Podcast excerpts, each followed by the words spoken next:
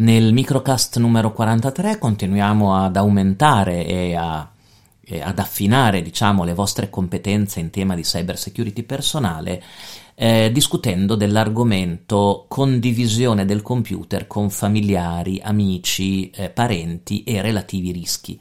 Perché ho voluto isolare in un breve podcast questo argomento? Perché come sapete il periodo del Covid ha portato in molti contesti a dover necessariamente condividere degli strumenti informatici. Ci sono delle realtà familiari dove il computer in casa è uno, al massimo sono due, e molto spesso eh, più familiari utilizzano gli stessi dispositivi. Ora, come sapete, come abbiamo già detto quando abbiamo parlato di autorizzazione, questo è un comportamento che in un'ottica di cyber security è visto come estremamente pericoloso. Di conseguenza dobbiamo ragionare un attimo su alcune regole eh, importanti da, da, da elaborare e per cui vi chiederei nella settimana entrante di studiare un po' il tema della condivisione del computer tra più persone, dello scambio di telefono che può avvenire ad esempio tra padre e figlia, vi farò un esempio concreto di violazione di sicurezza, di scambio di dati e di commistione di dati e soprattutto sul rischio di unire eh, personale e professionale, cioè uso dei dati in ambito personale e uso dei dati in ambito professionale. Eh, vediamo un attimo questi quattro punti velocemente, così vi do qualche indicazione pratica su che cosa cercare e su come operare. Allora, la condivisione del computer. Vi dicevo, in un'ottica di cyber security, il condividere un computer è estremamente rischioso, soprattutto se insieme al computer viene condivisa l'utenza, ossia il nuovo utente cui viene prestato il computer, pensate a un nostro amico, si trova dentro il nostro ambiente. Quella è una cosa assolutamente da evitare.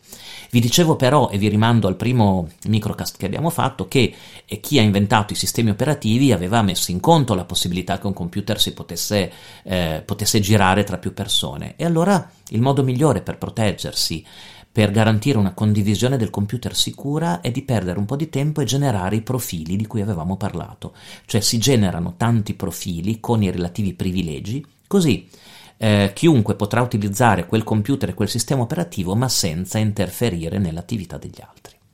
Circa il secondo punto, lo scambio di un telefono padre-figlia, questo è un caso di sicurezza che vi voglio raccontare che è molto interessante.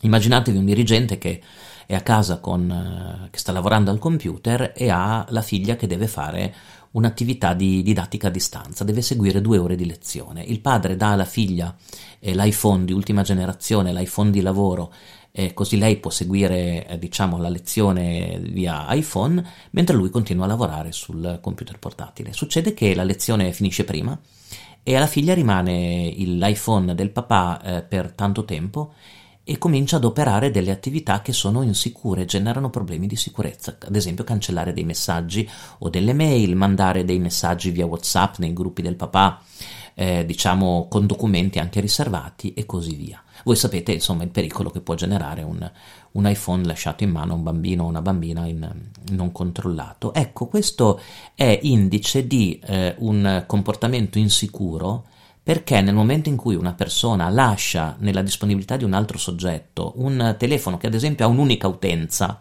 e non può avere profili di multiutenza, si lascia a quella persona l'accesso completo ai nostri dati.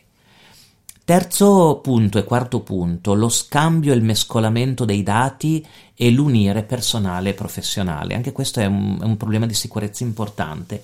Dovremmo abituarci a tenere separati i dati che sono relativi alla nostra vita personale, alla nostra vita quotidiana e i dati che sono invece correlati alla nostra attività professionale. Noi invece oggi siamo abituati a mescolare il tutto, no? Nessuno ha più, è rarissimo che qualcuno abbia due telefoni, no? Il telefono aziendale e il telefono personale. Spesso ed è sufficiente guardare i nostri gruppi su WhatsApp, le comunicazioni che attiviamo, c'è un'unione di questi dati. Il problema è che l'unione di questi dati può creare problemi di sicurezza e problemi di riservatezza, perché può capitare che i dati arrivino a mescolarsi.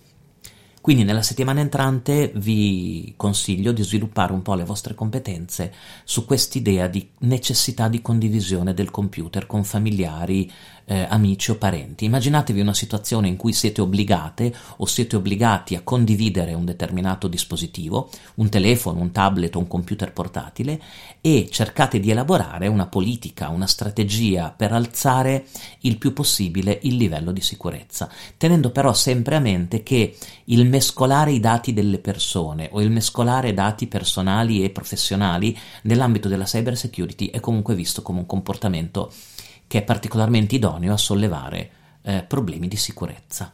E noi ci sentiamo, come sempre, nel microcast della prossima settimana.